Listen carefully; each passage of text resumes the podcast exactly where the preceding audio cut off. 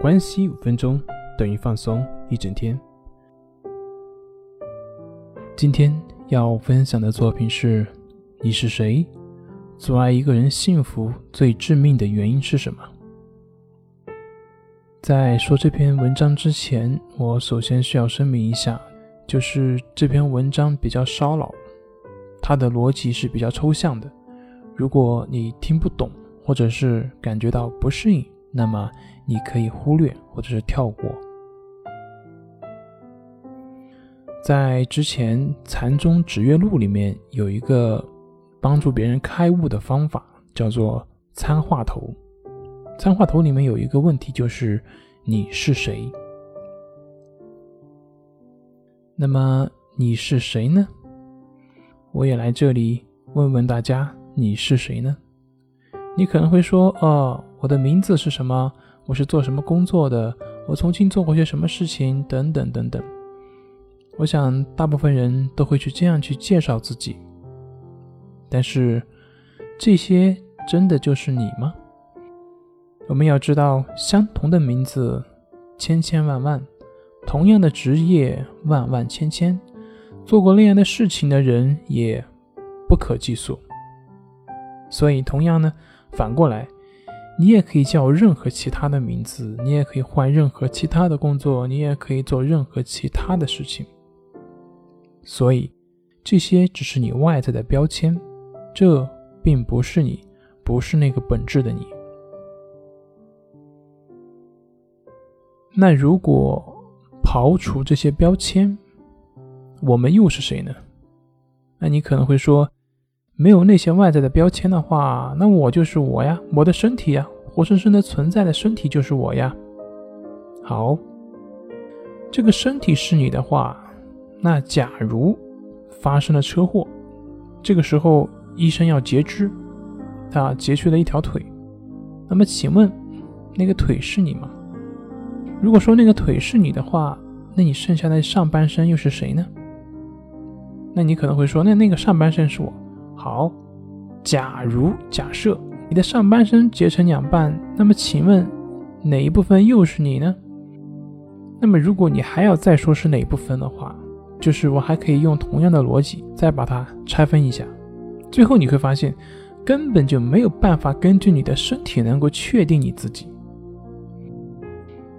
那排除身体，你又是谁呢？那你有可能会说，那我从小到大经历过这些事情，我的这些经验。经历过的这种经验体验，比如说我从几几年出生一直到现在啊，这些经验、这些经历都可以说是我呀。我们知道，从医学上，人的身体所有的细胞每七年会全部更换一次，那么由此就可以说明，现在的你的那个身体并不是过去的那个你，而你的那些经历也早就已经成为过去。换一句话说。如果有一天你失忆了，那那个失忆的你还是你吗？所以，这个世界上的你也并不是那个真正的你。你既不是你的身份，也不是你的那个身体，更不是你的经历。那么，什么是你呢？这个在禅宗里面叫做“疑”。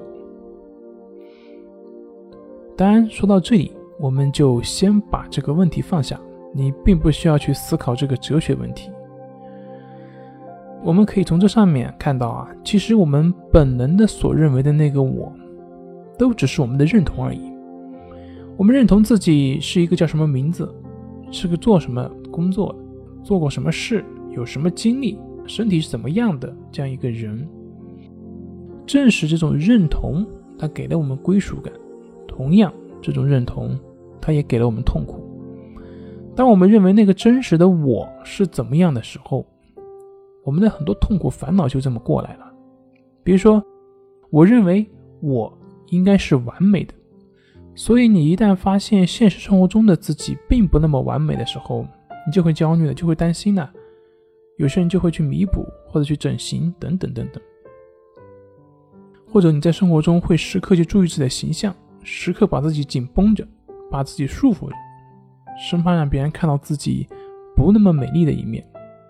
比如说，我认同躺下就应该能睡着，所以一旦发现自己睡不着，那么你就可能会焦虑，就会担心了，那么失眠的问题就会由此而产生。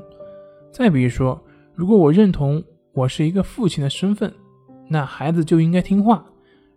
你认同这个观念的时候，如果孩子不听话，那你就会变得很生气。所以呢，这些认同，他们带给我们的烦恼。那反过来看看，如果我们不认同这些东西的时候，会是怎么样的呢？我们想一想，为什么我们在旅行的过程中会感到很放松呢？因为它可以帮我们暂时摆脱对于空间的认同感。那我们看看，为什么很多人喜欢看小说、看电影呢，并且沉迷于其中呢？因为在这看的过程中，你的自我认同抽离了，你的这个认同变成了小说中的那个主人公，变成那个电影里面的那个人，你可以借此放下现实生活中自己的那个身份的认同，而由此得到放松。所以。摆脱烦恼的关键就在于放下那些现实生活中的身份的认同。这个在佛教有一个专门的词汇，叫做“放下我执”。